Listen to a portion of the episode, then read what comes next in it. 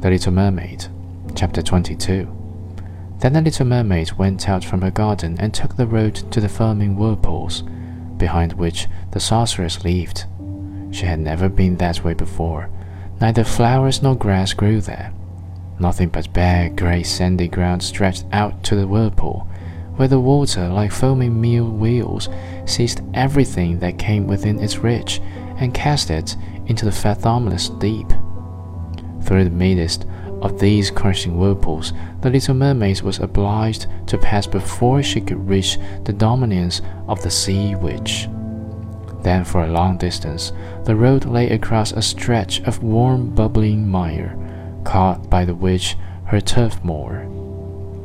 Beyond this was the witch's house, which stood in the center of a strange forest, where all the trees and flowers were polypi half animals and half plants. They looked like serpents with a hundred heads growing out of the ground. The branches were long, slimly arms with fingers like flexible worms moving limb after limb from the root to the top. All that could be reached in the sea they seized upon and held fast, so that it never escaped from their clutches.